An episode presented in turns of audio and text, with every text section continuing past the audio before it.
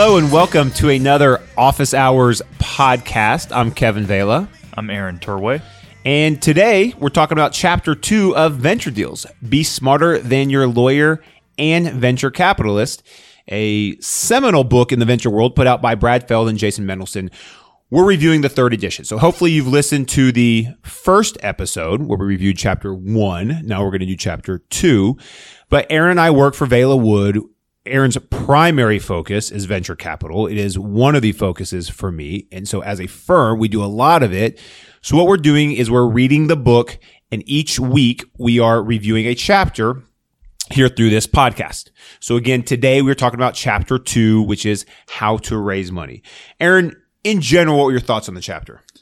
You know, it made me feel good about the advice that we've been giving to clients for the last however many years because I found myself reading a lot of these um, pages and thinking, yeah, I've said that to a client, you know, a dozen times. Right.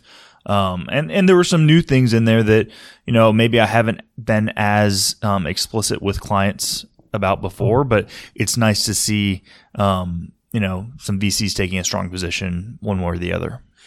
I think that anytime you do something within a business, eventually best practices will emerge. And we have enough experience here. We've done hundreds. I mean, Aaron, you and I have worked on hundreds of venture deals together. Yeah. So as a firm, we've done, you know, closing on thousands of venture deals or a thousand venture deals. So best practices are going to emerge. And like Aaron said, it was really cool to see what we have put forth as best practices, the counsel we give to our clients to see those words here on these pages because it shows me that we're in line with some of the top thought leaders in this space. But like Aaron mentioned, they had a couple of great ideas here that I think we can pull from and help to better counsel our clients. But I want to get into these and kind of review them. So again, we're in chapter two, how to raise money. So one key point I want to make from page 19, where you're talking about the Yoda reference, which was awesome. Do you know who Yoda is, Aaron? I know. Uh, yeah, from Star Trek, I know- right? I know you're not a cool guy. Is that he's on the Enterprise? I always loved Yoda. We're just going to fly past that. There's a part that I underline where it says failure is a key part of entrepreneurship. And that's one thing that I want our clients or people listening to understand. And that's okay. Failure is okay. It's actually a good thing.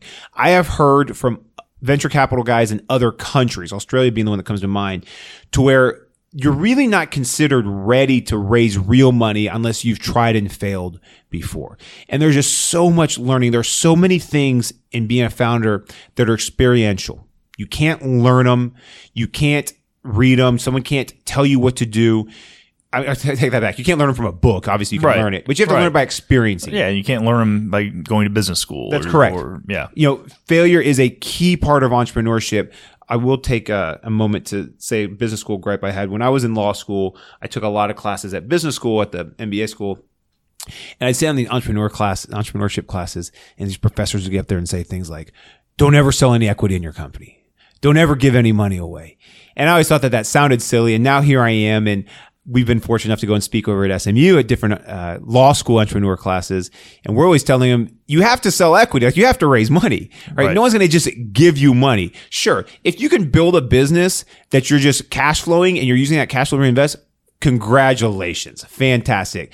But 99 out of 100 companies, not going to happen. So I always got real miffed when business school professors who had done nothing but really invest in startups were out there telling their business school students, don't ever give up any equity. I mean, it's, it's like telling your students, you know, make sure your first idea is your billion dollar idea. Right, I right. mean, yeah, Don't go to market unless you have a billion dollar idea. Right. So I thought that was really cool. I just want to reiterate failure is okay. You know, it's how you respond to failure that's going to be the most important part.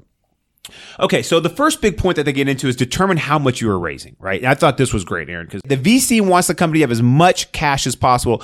That's because the VC doesn't care about dilution to the founders, right? Raising as much as possible is not the answer early on. Well, and if the VC can get a bigger chunk of the company early on, they're going to pay less for It's that. cheaper for them. Yeah. Absolutely. So VC's always going to say that. That is not necessarily the right thing for you. Now recognize this book is mostly fo- focused on later stage deals. So you have to understand that.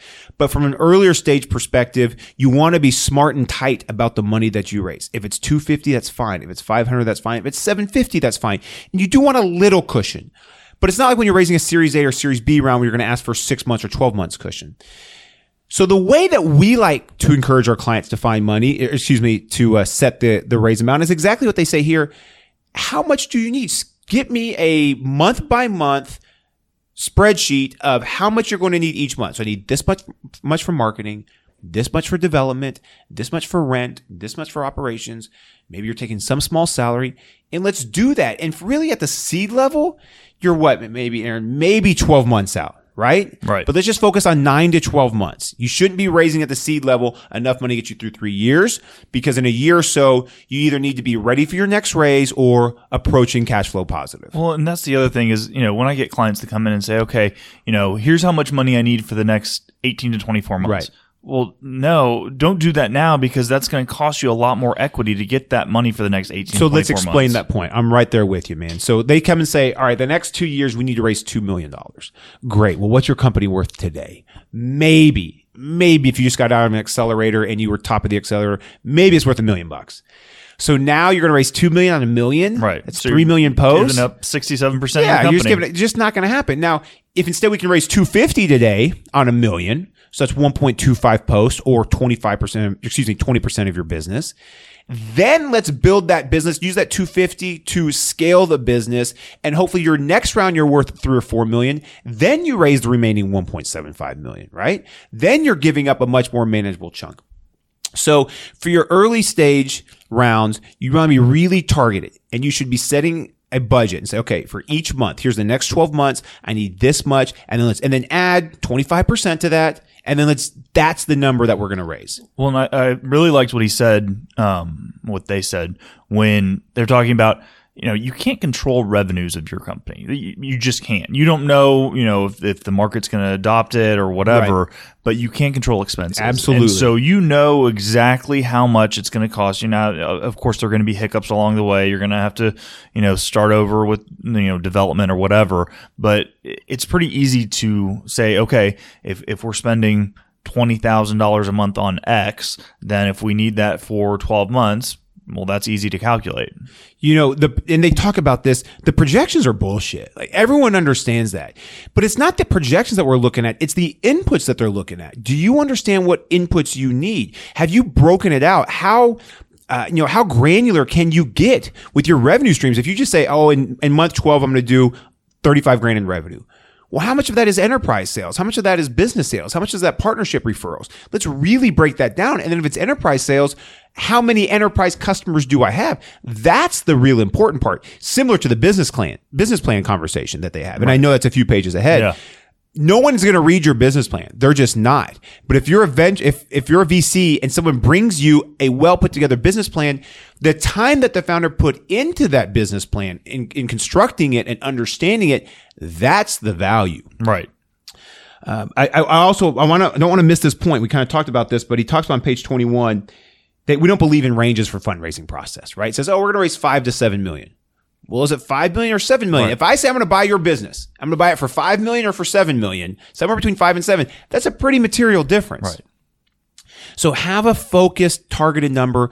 If you're seed stage, you should probably be looking at expenses. Like Aaron said, you can control your expenses.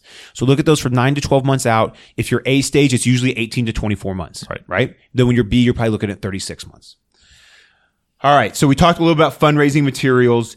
I think what they said is incredibly consistent. You know, the first version of this of this, I think was written in 2011. So it's neat that this hasn't really changed. If anything, it's probably getting more focused because a lot of times we don't even see actual PDF pitch decks. We see the online ones. Right. You know, Aaron, a, maybe it's a link to a Dropbox to download, but a lot of times it's just a, a uh, website that allows you to have presentations online.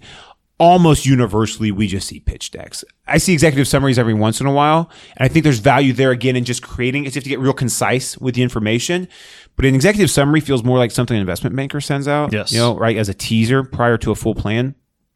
But uh, eight to ten slide pitch deck. I, I thought it was interesting. They said up to twenty slides. I feel like I can't remember that, but I can't remember where it was. Probably later stage, or Right. or if it's very technical, or if it's you know um, you know biotech or pharmaceutical. I would imagine in those situations you might need um, might need to drill down a little more into the science. Are they going to get into? Yeah, they don't get into how to build a pitch deck. So I do want to talk about that because I know we've talked about this on the blog, and our producer will put that in the show in the show notes. But when you build your pitch deck, start with as many slides as you possibly can. And then what you do is you take those slides and you cultivate them down to eight to 10 and you leave the rest as backups. One of the best pitch decks I ever saw, and it's from a local founder people here know, and he's raised tons of money. He had a three slide deck. He got up there and spoke. It was a six minute or an eight minute pitch presentation, and he spoke perfectly. The transitions were great, and people were looking at him, not the deck. But the deck synthesized the information he needed to see or he wanted to present. So if you have a ton of information, that's fine. Start with the 20 or 30 page deck, get it down to 8 to 10, but then make those other slides your appendices, right? I always Right. think it's awesome, Aaron, when we're at a pitch competition or a pitch meeting and an investor raises his hand and asks a question and says, Well, I really want to drill on this point. And the guy says, Cool, let's go to slide 17 because I have that. Right. Well, and I, I'm sure they'll get into it later in the book, but you know, when you are pitching, when you're standing up at you know a pitch event or you know an accelerator demo day or whatever, don't read your slides. The text or the information that's on the slides should be sort of corollary to what you're saying. You want them paying attention to you and not reading your slides as you're reading them. you should have this thing rehearsed well enough. And if you're not good at pitching, find someone who is. I never say saw someone say, "Well, I'm not going to invest because the main founder didn't give the pitch." Right. Right. I think the the the the investor would rather say, "Man, that founder knows what her strengths are." Exactly. And if her strength is not pitching, and she got her, you know, whatever her business partner to present, that says a lot about your cognizance as a founder. All right. Now, the, I do want to touch on the PPM note, Aaron, Yeah. something that comes up all the time. Look, guys, you do not need a PPM. Now, we're not giving legal advice, we're giving startup advice. Be very clear about that. So if you're going out and raising money, you need to be consulting with your lawyer. You do need to give relevant disclosures. There absolutely must be disclosures. You need to be truthful with the information you're giving. Work with your attorney to give disclosures. But in this day and age, you do not need a full length PPM. And there's a lot of you know rats out there. They're going to try and pitch you on a five or ten thousand dollar PPM. They're going to build it for you. As a startup, you don't need that. Other types of investment vehicles, absolutely, PPM is the way to go. And if you're a founder and, you know, maybe you're just more old school or more traditional and you want a PPM, yeah, we, we can do that. Um, you know, it, it never occurred to me until I read this chapter that, you know, VCs might not look upon that favorably. It- Right. It, it might actually be to your detriment to have a PPM. The only time we've put together PPMs here in context with startup is if they're doing a retail placement. They're going through a broker dealer network and they're trying to find retail investors, which is a, a tiny, tiny minority, right, of the types of deals or the, or the fundraising we do. Just about all the fundraising we do in early stage comes from friends and family and angels, and then later stage comes from syndicated angels and then institutionals, you know, Right. VCs or micro VCs or whatnot. So a PPM.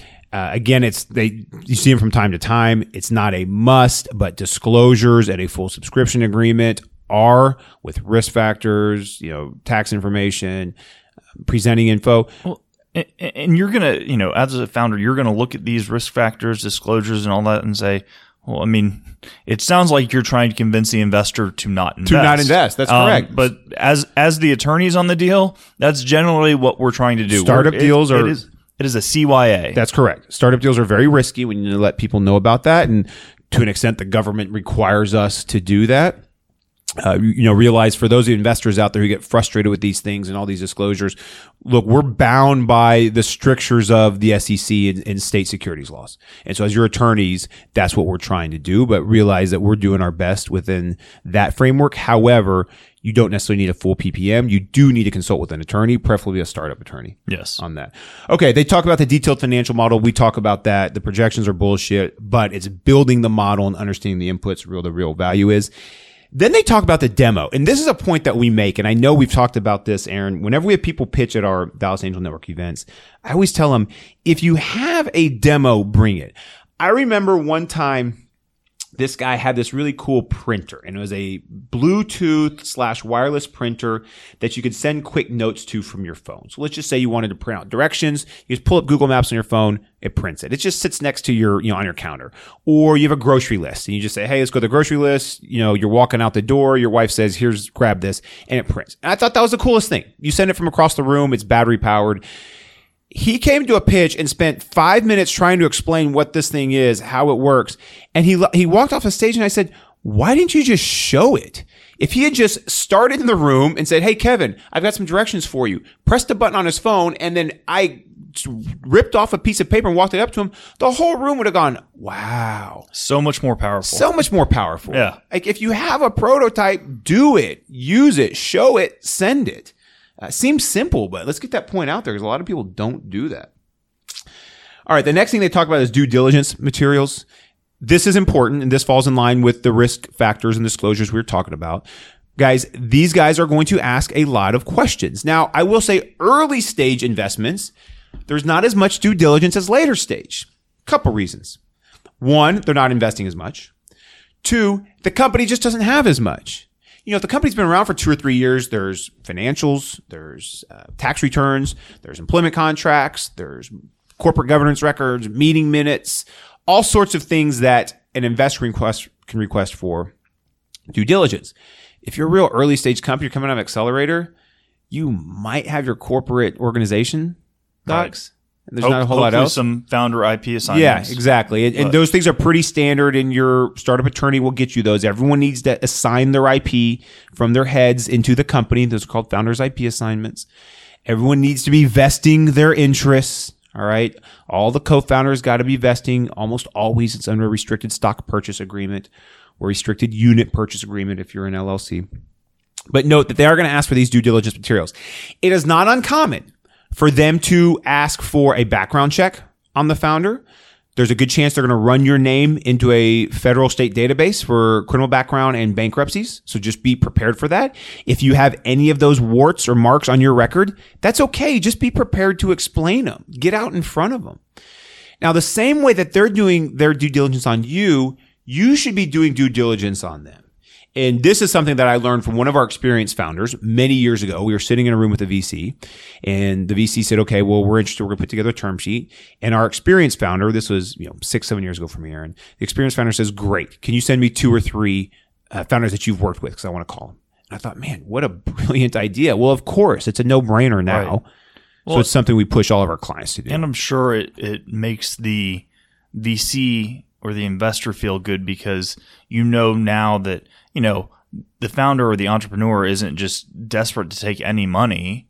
They they want to make sure that the money they're taking comes from, you know, investors that, you know, are going to be good partners and and so, you know, if you want to run the traps on your VC and make sure that you know they they provide the service or the you know support that they say they're going to provide and they've been a good partner then you know as an investor or VC I would think yeah that's great I totally agree. VCs should not, just the way you should not be scared about your background or history, VCs shouldn't be scared about theirs either. So absolutely, as a founder, ask for VC references or ask for the VCs to give you founder references.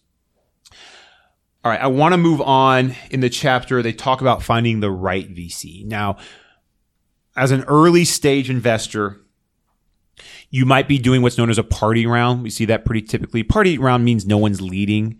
We have lots of friends and family rounds, which we'd prefer not to do, but 50, 70% of our clients probably end up doing a friends and family round first. That's just the easiest money to get. It's people who believe in you. I know we touched on it a little bit last week. But once you get to a larger round, finding the right investor or the lead investor, that's really, really important for a number of reasons. One, that person's probably going to take the board seat, right? If you're giving up, you're most likely giving up an observer seat, probably a seat on your board. So that person's probably going to take that. Two, that person, because they have so much money invested, because they're the lead, are going to be, you know, your partner for some period of time until they're not the lead anymore. So just going to ask questions. They're going to have um, expectations on you delivering them information, financials.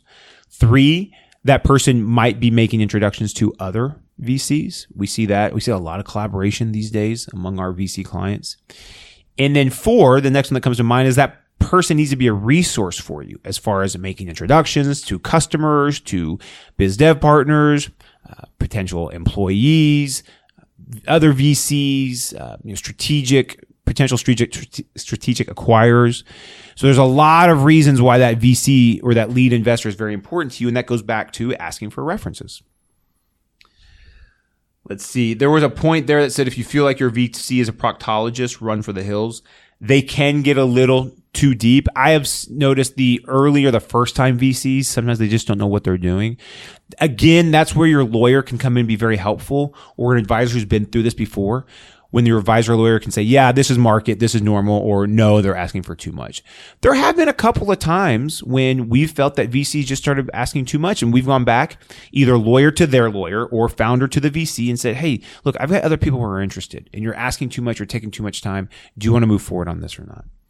I want to go back just a page earlier and harp on something that we've said before, which is don't ask these VCs to sign NDAs. Right. It's just it it looks inexperienced.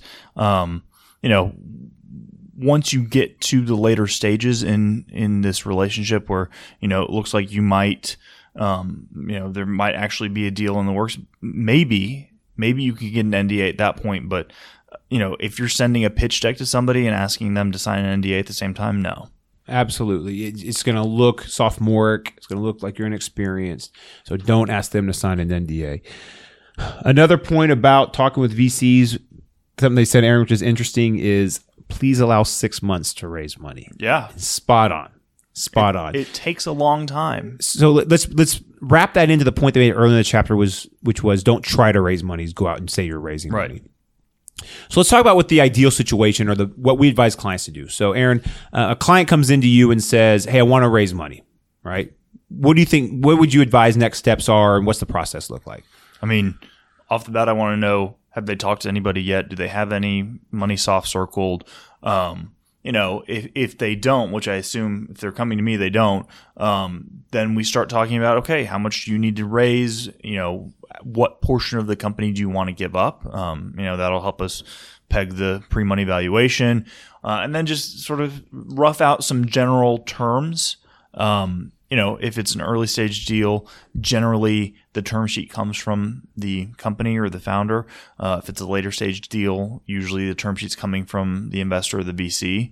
Um, so if it's if it's an early stage deal, then we'll start to put together a term sheet and then start floating the term sheet to investors. And I, they they mentioned in this chapter uh, something that we tell clients all the time, which is if you're looking for advice, ask for money. If you're looking for money, ask for advice. That's right. And so you take a term sheet, go around to your investor network that you've developed relationships with, and say, hey, I have this term sheet. Love to get your feedback on it. One of the best things you can do as a founder in raising money and working with your attorney is approach your attorney early and tell your attorney, I want to raise money at this point in time. Then, as Aaron mentioned, the first thing to do is figure out, okay, how much and what do you need the money for? And then let's talk about the structure. Now, it might take a couple of weeks just to understand the structure because if you need to get caught up, if you're not familiar with the nuances of convertible debt or Series C terms or safe agreements, hopefully you've read through this book and you will be, but that's going to take some time. So then once you figure out a structure, or you might be tossing some structures back and forth, then you got to go review that with your advisors. Or as Aaron mentioned, anyone who might have said they were interested, you want to go talk to them because if we're early stage and we're putting a term sheet out there, we don't want to put a term sheet out there that's going to be ill received. So what we like to tell our clients to do is put together a term sheet and then take that term sheet to the people in their close network and say, Hey, I'm thinking about doing this. We're not starting yet. I'm thinking about doing this. What are your thoughts? How do these terms look to you? And then if the investor says, awesome, I want to invest, it's very easy to say, oh, great, we just opened the round. But if the investor says, no, don't make sense, or I don't think the valuation's right, or I don't think the structure's right, then we say, great, let me go back to the attorney, we're still tweaking it. Then once we have it down, then you'll open the round. And that can very easily be three to six months from that point, right? Now, if you're coming to us and we're doing the whole thing for a seed round, six to nine months is not terrible. And then for an A round, with all the preparation that goes into it, I mean, you're looking usually at six months at a minimum. Heck, if we have a complicated A round and they came to us and say, all right, we've signed the term sheet today. I mean, 60 day close is pretty reasonable. You know, Yeah. anything more than that, 45 days, maybe 30 days would be pushing. I mean, especially if you've got convertible notes outstanding that, you know, maybe you're trying, maybe you're not hitting the qualified financing trigger. And so you're trying to get them to convert early and you got to negotiate back and forth with, I mean, in any given Series A round, you know, I know the first chapter of this book was all about the players, but, you know, in any Series A, you've got the company, you've got, you know, the early seed investors, you've got the bridge convertible note investors, you've got the new Series A investor, you've got attorneys for everybody, you've got accountants, you've got, I mean, there are a lot of people that want to provide input and, um, you know, help their client um, get the best possible outcome for this Series A. Yeah, it, there's. Let's just say someone says, "I want to raise a Series A," and we know there's some corporate governance cleanup to do. First of all, and we say we got to convert the note holders or clean up the cap table, and we get these cap table cleanup projects all the time. Well, they might say, "I don't have the funds to do it, so let's wait till we're closer to close," and we we understand that. Or we might say, hey, look, we think we know what the next round's going to be, but we've got to really wait until we're closer to do this because what the Series A investor wants to do is going to affect the decision making process for the corporate cleanup. So really, once you get the signed term sheet, and I think they were good about saying, you know, once you have a signed term sheet, usually you're going to close. And I want to talk about that in a sec. But then you got to go to your attorneys, get the get ready for the Series A. And then if, what if you're doing a conversion, Aaron? What if you got some foreign qualification issues? What if you've got some trademarks you got to assign? I mean, there's a lot that goes on at Series A and it's just going to take time. 30 days if your attorneys are working round the clock and you have extreme cooperation all the way around. 45 days is aggressive. 60 is probably about right. 60 to 90, yeah. I would say is pretty typical. Yeah. For I mean, closing around. We just had a couple of Series A rounds that lasted. We had one that from signing term sheet to executing was over six months, and that yeah. was a single investor. Yeah, right. One lead investor. Right. I guess they had some follow. I mean, some uh, some ROFO executions, right? Yeah, but, but the, it was yeah that that one took forever, and then we had another one that felt like it did take up most of our days and nights up until right. closing, and that one was still about a four month process. Now, in our experience, if we've done I don't know a couple hundred of these things uh, you know, over the last, I think over the last three years, we mapped it out. We've done, I don't know, a couple hundred of them. There are two that I can think of that didn't close. Only two. So that's a really good hit rate. There are probably a handful more. There's two that I can think of that we got down to the docs prepared, ready to sign. They didn't close. There's probably a handful more, maybe five, probably not more than that, that signed a term sheet and they changed their mind. The VC changed right. their mind or the company changed their mind. But so let's just say it's five plus two is seven. Let's just say we've done, we have to look at our numbers. In the last, I think two or three years, in like 150 of these things that are at least 750. Probably not that many. I don't know, 100 of them, they're at least 750 we've raised. If only seven of them fell through, that's pretty good. Right. Right. Well, and I, I can think of one recently also that looked like it was dying. That we said, you know, pencils down, stop working. We're not this isn't going to close, and then it came back and was brought back to life and right. eventually closed. That's correct. So once a VC signs a term sheet, especially a big VC, it's gone through investment committee. They're pretty invested in the deal. Right. All right. That wraps up chapter two. Aaron, you got anything else? Uh, the final point I was going to make is there. There's a good entrepreneur's note in here about if a VC ends up passing on your deal, no harm in asking them why. Right. You know, if you can tweak, you know, your business model or your, you know, pitch or whatever they, whatever they rub them the wrong way, if you can tweak it to make it more, you know, appealing to investors, that's great. All right. Great point, Aaron. I want to close. Uh, remember, you can find our show notes at velawoodlaw.com. Click on blog, then podcasts, then the office hours podcast. Follow us on Twitter at velawoodlaw. Follow us on Instagram at velawood. Questions or comments, podcast at velawoodlaw.com. And finally, remember to rate, review, and subscribe on iTunes. Look for the Vela Wood Office Hours podcast. Next week's chapter is only one page. It's overview of the term sheet, but I'm going to leave that as just a full week because I want to really break down a term sheet. And I know they'll do that subsequent chapters, but I want to talk about convertible debt versus equity next week. All right. Thanks everyone for listening. See you soon.